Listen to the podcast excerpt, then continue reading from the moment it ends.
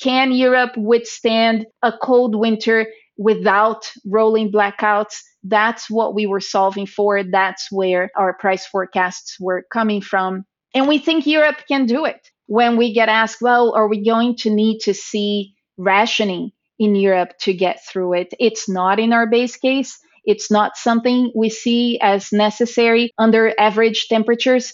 The risk is the balance is the result of a lot of moving parts, right? Right now, for example, LNG imports play a massive role in helping storage go where it needs to go. So if LNG starts to disappoint, that puts the burden of adjustment much more so on demand destruction. And if that demand elasticity isn't there, then you're in trouble. And that's when rationing becomes more of a risk.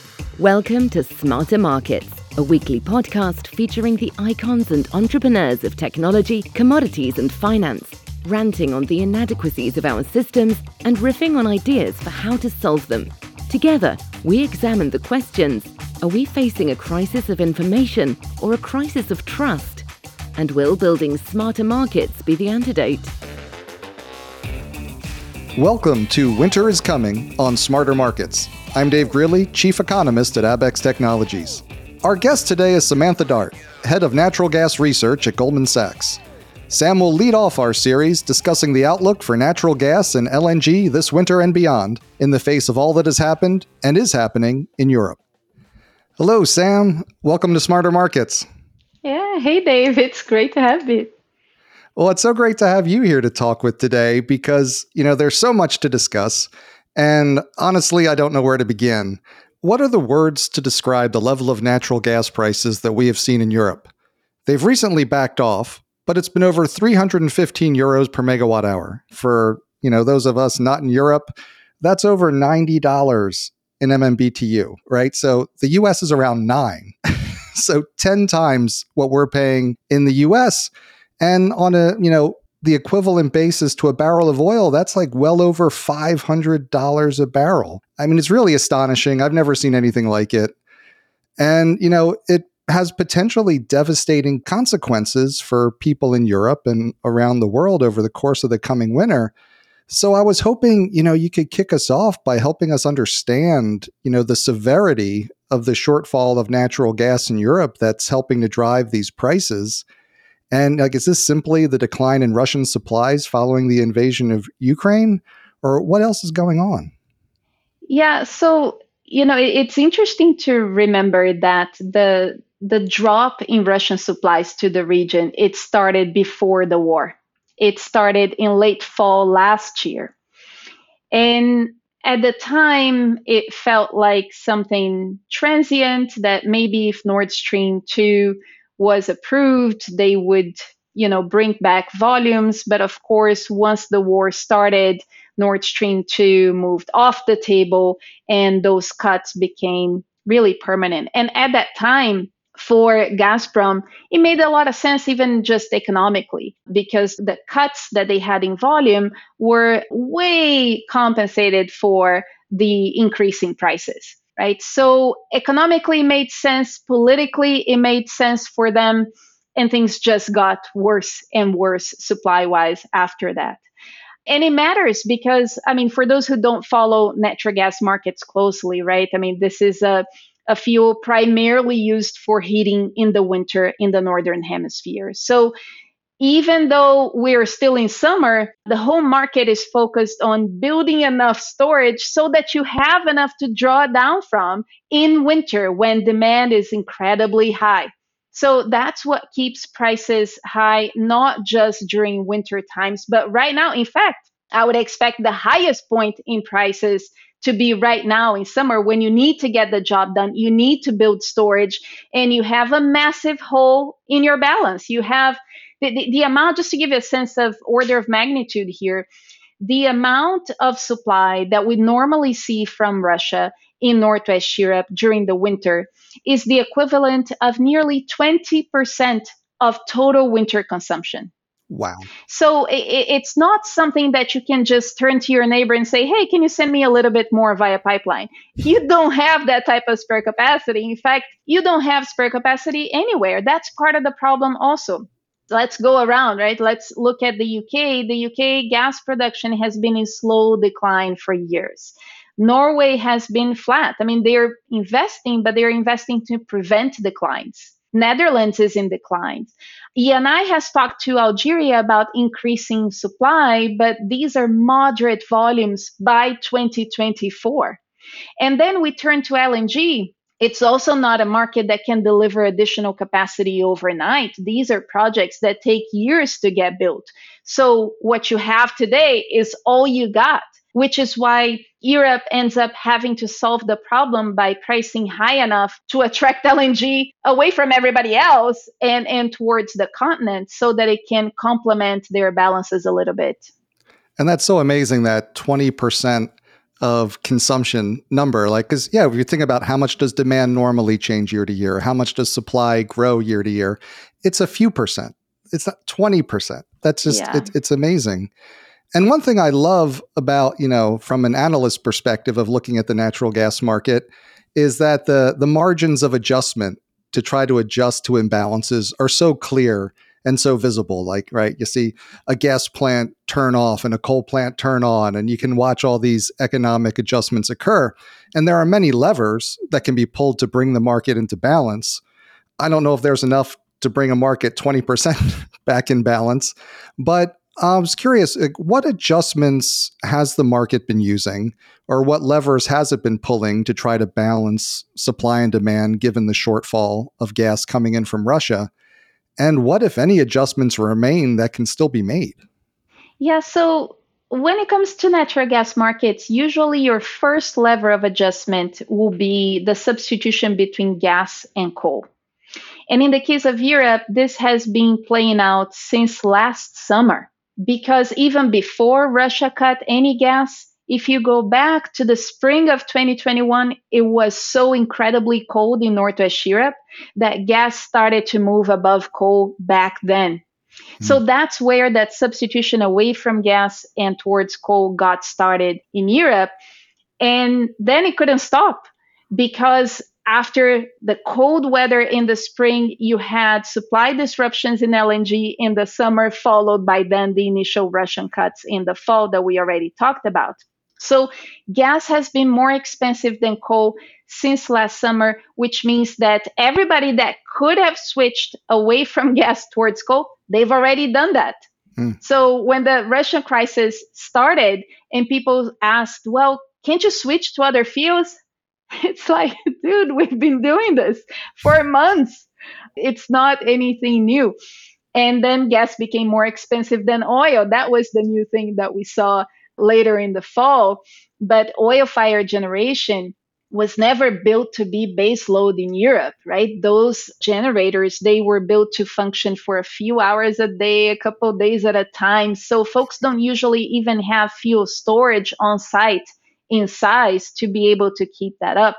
So it, it, right. these are yeah. So it's been. I was saying these are typically like the backup diesel generators. Exactly. Is that right? Exactly. Like emergency power. Emergency yeah. power. That's the right word, right? So you can't work as base load. So you first go into coal, then you go into oil, and then when there is nothing left on the generation side, you have to go to industrial demand destruction. And that was a price discovery process we didn't know what the price threshold was. So prices kept going up and up and up.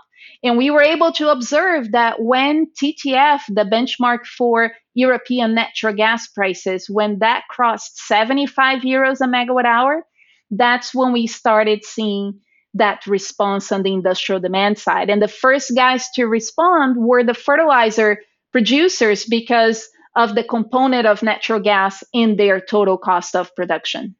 Right. And I'm glad you brought up that the industrial demand destruction occurs first in fertilizer because then people have to think, okay, less fertilizer, less food.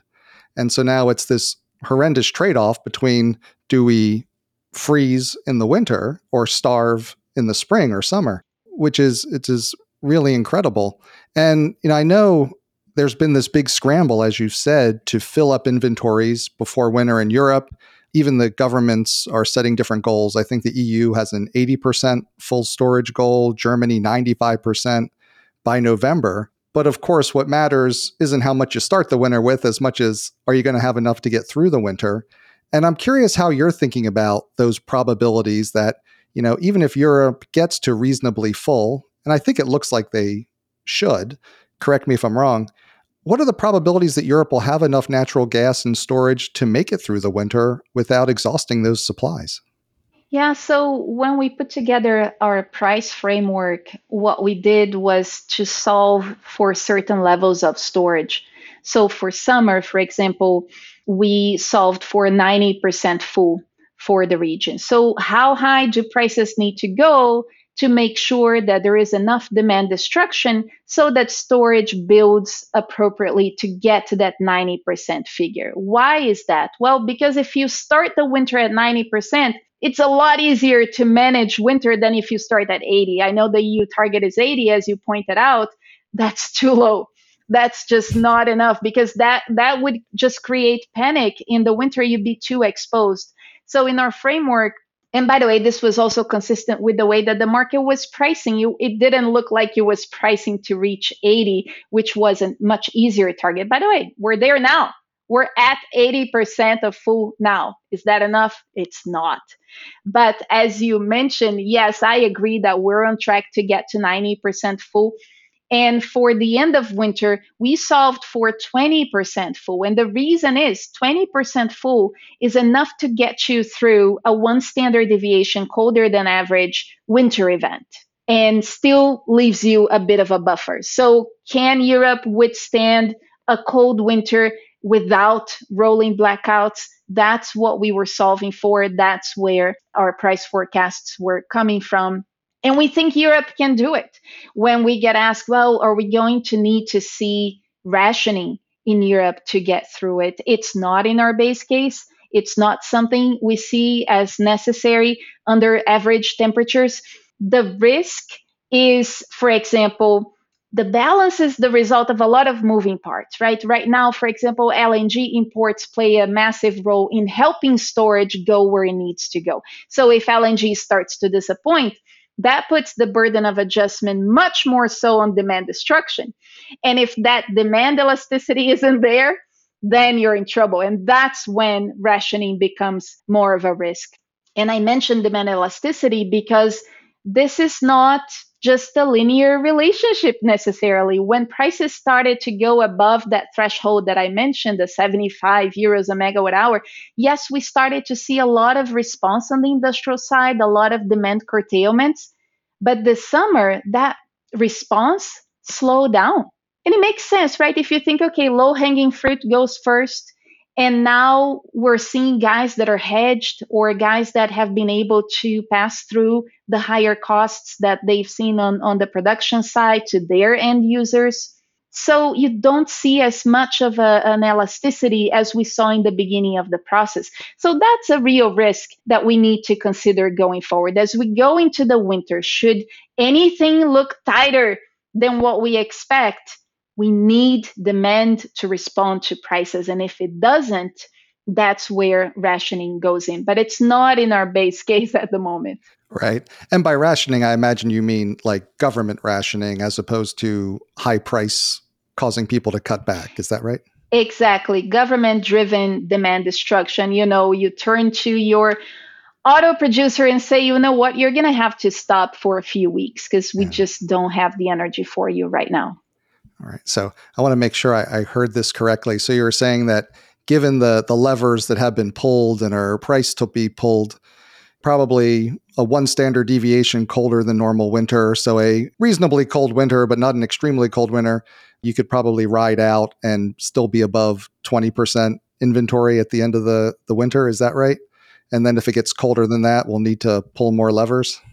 So the 20% is the, the level of storage that would be high enough to so for you to draw down from uh, okay. through a cold winter. So you would not end at 20% if you have the colder than average winter. You would end at 20% if you have an average winter. Oh, but okay. can that 20% get you through a cold winter and still leave you a buffer? Yes. Okay. Yeah. I'd like a bigger buffer. I'm curious. You know, you talked about on the I imagine a lot of the levers will have to remain pulled. So what we should expect to see the coal-fired plants going throughout the winter. We should expect diesel-fired generators running when they can, where they can, and I, I imagine a cutback on fertilizer production. But the prices we're seeing today are they inducing even higher forms of demand destruction beyond you know the fertilizer plants which i know are often the first places you see a, a real demand pullback from the industrial side yeah, so the, the industrial sector is where you probably see the most response to prices because they buy in the wholesale market, they get the impact directly. But residential users will still mm. suffer from it, right? Not as directly as industrial consumers, but you have a massive pass through of the cost. The UK government just announced that they were raising the cap of energy costs for end users. So energy bills are going to be a lot higher than in the past. And yes, this is likely to generate a response as well. With heating demand, it's not something that we get to test versus prices because, again, prices were never this high to cause a, a, reaction like that. Whenever you model heating demand for natural gas, you can explain pretty much all of it with weather. So, this response to price is something that we're going to discover, especially over the winter months. But we've already observed that in the shoulder months, so since late March, March is not that cold in North Europe compared to North America. So since March, we started to see weather adjusted residential demand showing up lower than what we would have expected. So you're already seeing to some extent that response on the residential demand side as well. And this will certainly help through winter. Yeah. And I think much like we're accustomed to when the price of gasoline goes up at the pump and, you know, people need to get the gas, they need to get their car, need to get to work, and then they have to take that spending out of other items. I imagine we'll see that even more so over the course of the winter because people need to heat their homes. That's the first bill you pay. And then after that, you know, it'll have that ripple through effect. I wanted to ask you in terms of kind of the ripple through effects, we've been talking about Europe a lot, and you've mentioned the importance of US LNG coming into Europe to help alleviate some of the strain. And I saw the other day that I think the US was the leading exporter of LNG this year. So that's that's quite a change in the market. And of course, Europe's increasingly connected to both the US and Asian natural gas markets by LNG. And those outflows of LNG have helped push US gas prices up to that, you know, $9 an MMBTU and over level. So I wanted to ask you, how do you see the spillover of the supply shortfall in Europe impacting the US and Asian markets this winter? When it comes to the US, I would say that the link shows up a lot more in the medium to long term than near term. And and the reason is when you look at how much gas the US can send Europe, it's limited by existing liquefaction capacity, right? You can't just go to a port, oh, let me just put this into a, a, regular tanker and send it out. You really have to liquefy that natural gas, put it in a specialized tanker, and send it over. So you can only do as much as your liquefaction capacity, and you cannot build it overnight. The fastest you can do a decent sized train is two and a half years, as we've seen in the market in, in recent years. So, this is not something that can change in the very near term. And because the variable cost of production of LNG is so low, these guys are already producing and exporting everything that they can. So European gas prices can be at $15 an MMBTU or 35 or 55 or 90 as you pointed out and the US is going to export exactly the same. It's in the money to go and it goes. So the near term link on, on the fundamental side is really not there that visibly, but there is a massive link down the line because Global gas prices this high relative to US LNG costs create a pretty significant incentive for folks to sign additional long term contracts. Hey, instead of being exposed to this high European gas price, I'm going to sign a contract with a US facility and pay much lower prices for the next 15, 20 years. And this is exactly what we've seen. Global gas prices are so high that the number of long term contracts being signed, and to be fair, not just with US facilities, but with other facilities around the world, contracts keep popping up and popping up and popping up. That's what these incentives end up generating.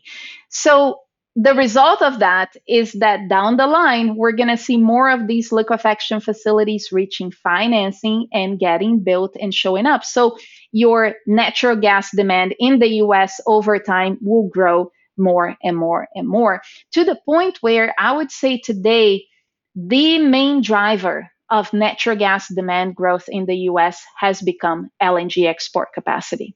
That's it. Like it's no longer a generation. It's no longer, it's about LNG. And when we're thinking about how, how to think about prices, be it in the near term or longer term, what we have in the back of our minds is always okay, how much production is going to be growing versus LNG export capacity. Those two are going to set your price. That that's such a, a hugely important statement, and I love the way you said it. That I'm going to get it wrong, but you said the the main source of demand growth in the United States is going to be LNG. And it's just because like recently in the news with the Freeport LNG facility, I think is a great example of when people believe it's going to come back online and more LNG can be shipped out, you see the US gas price go up because it's going to be less in the US. And then when it's, oh no, it's going to be shut longer, the price goes down. And I think psychologically, the US isn't used to living in a global gas market. And, you know, we've had a whole lot of gas coming out of the shale revolution for years, and people have gotten used to like low natural gas prices. And I'm sure there's feelings of solidarity with the people in Europe. But to be honest, I think the US consumers would be in shock to realize that, you know, if we had to compete and there were unlimited facilities to move US gas to Europe, we might not be pricing 90, but we'd be pricing well above nine. Well, but but that's not necessarily the case, right? Because again, it goes back to how much LNG export capacity grows in the US relative to production. You can add another 12 BCF a day of export capacity, which is what we expect to see before the end of the decade out of the US. But if you grow US natural gas production by 13, you're fine. Right. So right. it's not just one side. And we do get asked that a lot is the US just going to price as a net back to the rest of the world? And I think the answer is no, not on a sustainable basis, because the US has a functioning supply curve. It has the resource to develop, whereas Europe really doesn't. Europe is vulnerable to whatever global LNG supply is doing. Even right now, when we look at the crisis that the region is going through and we look ahead to 2023, the picture doesn't change very much. In 24, it doesn't change very much. It does change from 2025 in our view because there is a lot of new liquefaction capacity globally coming on.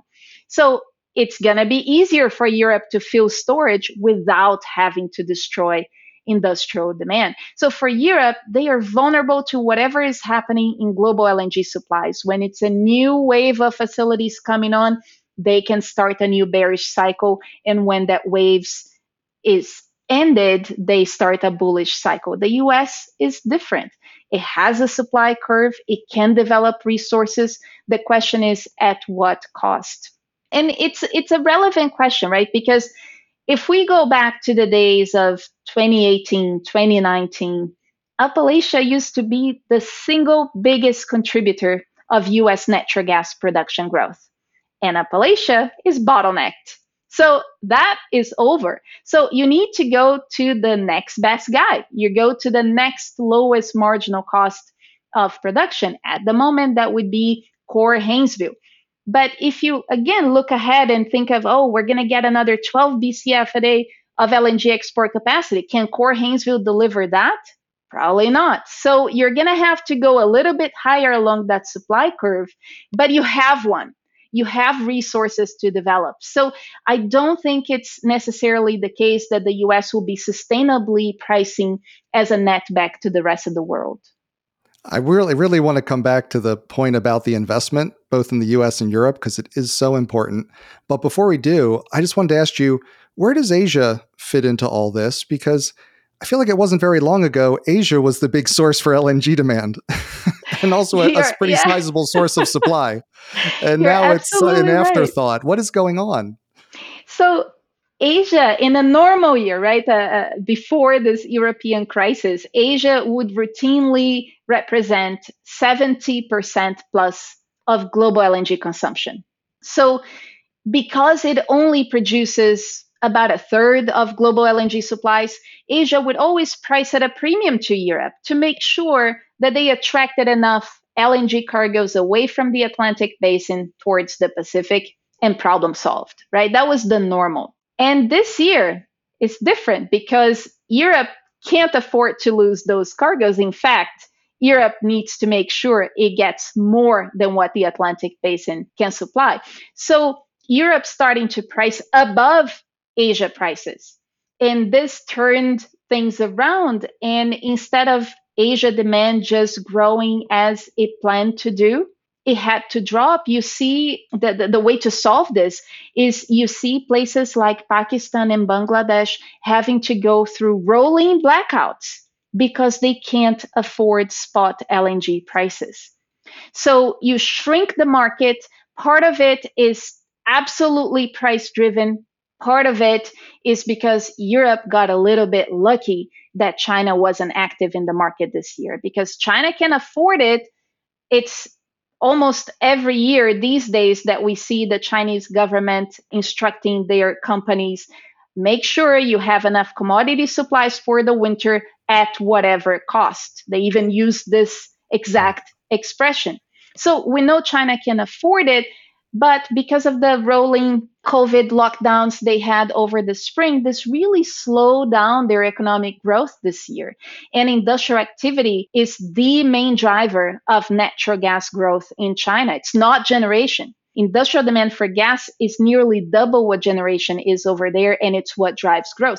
So if China economic growth is sluggish, that impacts their LNG demand directly. So, because they are not active in the LNG market, this has left a lot of LNG available for Europe. So, Europe got a bit lucky there. And there is nothing guaranteeing that this will be the case next year. Yeah, and I'm curious, when do you anticipate the Chinese becoming active again? Because that could be a really big impact, right? If you're trying to wrestle LNG away from China when they're saying pay any price. Do you expect them to be back in the market this winter, or do you think Europe has the gas from the market this winter? Yeah, we had been assuming that Chinese demand for LNG would be back up year on year by this fall. But the drought situation more recently in the Sichuan region changed all that. The electricity availability is so low in the region because they rely a lot on hydro that they're having to shut down industrial activity again. So, what we see in the high frequency data is that the amount of LNG China is bringing in remains exceptionally low, well below last year's levels and we recently downgraded our expected Chinese LNG imports through the fall. So we we raised our European LNG import expectations on the back of that for the fall a little bit. Okay.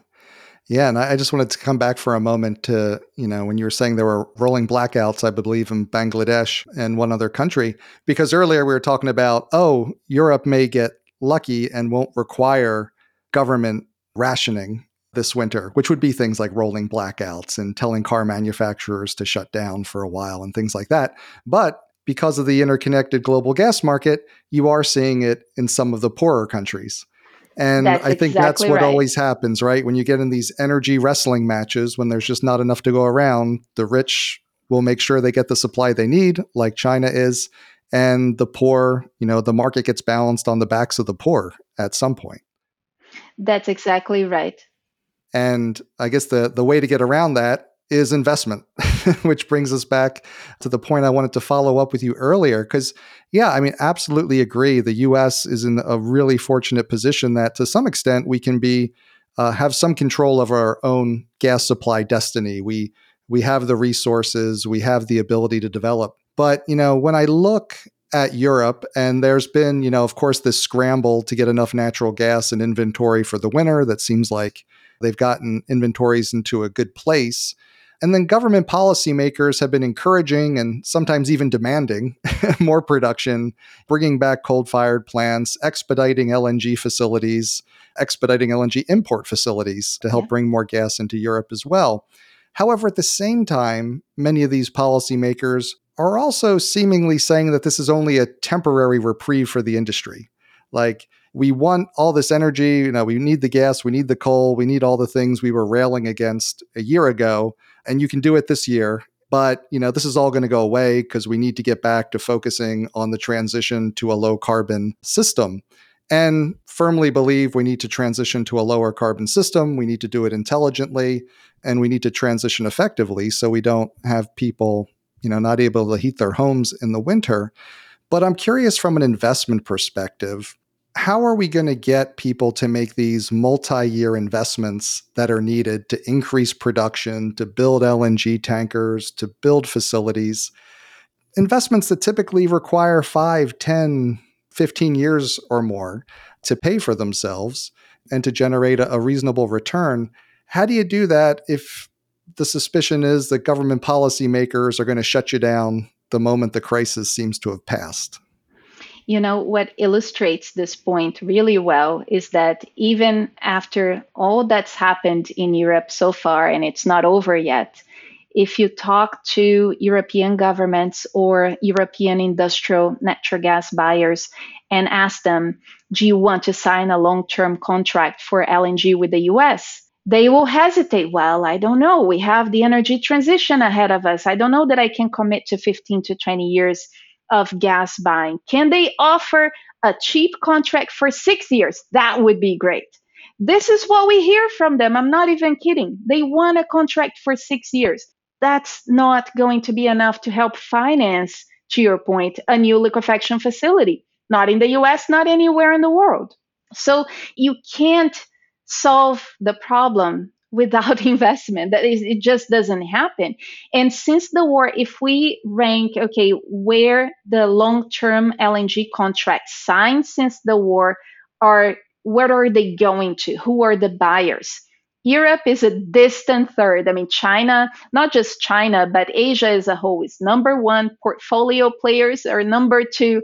And European buyers, distant third. So even with everything that we've seen, you know, without the investment, you're just not going to get the solution. But because these other players are seeing that Europe is going to demand more gas, whether contracted or on a spot basis, they are also acting and signing those contracts for themselves.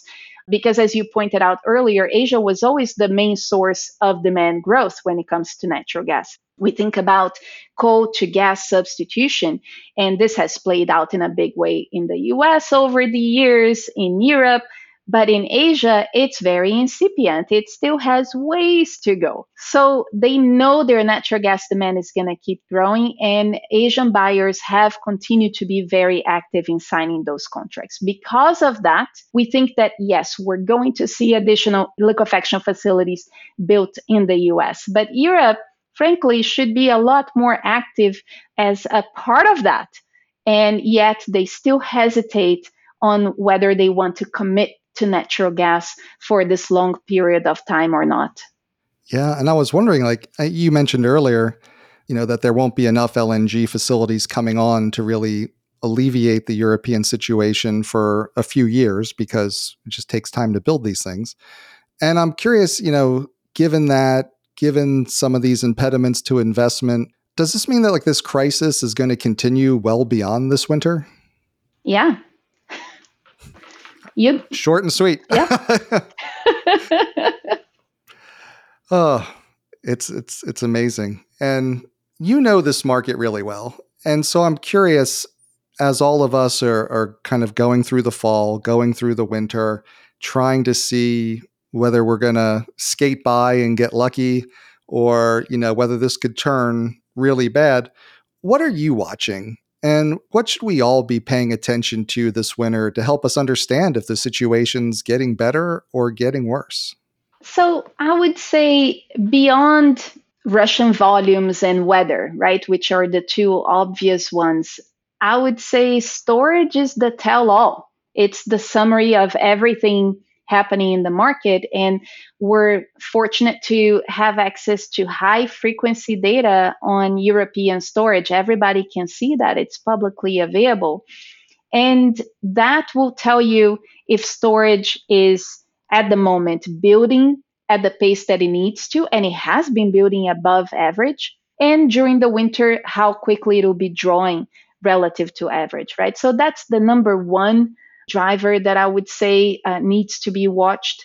The second one I would mention, then, you know, not everybody will have access to that data, but LNG flows are incredibly important. Like I mentioned before, the LNG flows we've seen going into Northwest Europe this summer have been at historic highs. And it's made such a big difference in keeping storage building at the appropriate pace that any disappointment in that can be very impactful. Like I said before, if you don't have the LNG, the burden of the adjustment falls back on demand destruction, which can be a lot more painful.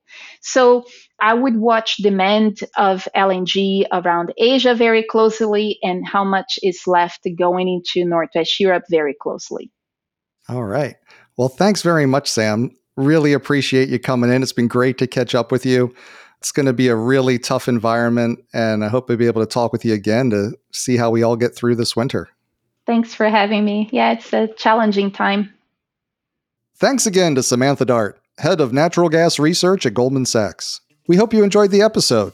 Please join us next week when our guest will be Daniel Yergin, Vice Chairman of S&P Global and the Pulitzer Prize winning author of The Prize and the Quest.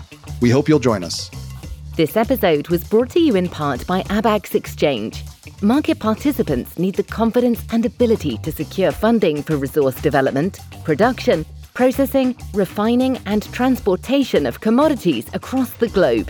With markets for LNG, battery metals, and emissions offsets at the core of the transition to sustainability, Abaxx Exchange is building solutions to manage risk in these rapidly changing global markets facilitating futures and options contracts designed to offer market participants clear price signals and hedging capabilities in those markets essential to our sustainable energy transition. Abaxx Exchange, bringing you better benchmarks, better technology, and better tools for risk management. That concludes this week's episode of Smarter Markets by Abaxx. For episode transcripts and additional episode information, including research, editorial, and video content, please visit smartermarkets.media. Please help more people discover the podcast by leaving a review on Apple Podcast, Spotify, YouTube, or your favorite podcast platform. Smarter Markets is presented for informational and entertainment purposes only. The information presented on Smarter Markets should not be construed as investment advice. Always consult a licensed investment professional before making investment decisions. The views and opinions expressed on Smarter Markets are those of the participants and do not necessarily reflect those of the show's hosts or producer. Smarter Markets, its hosts, guests, employees, and producer, Abaxx Technologies, shall not be held liable for losses resulting from investment decisions based on informational viewpoints presented on Smarter Markets. Thank you for listening, and please join us again next week.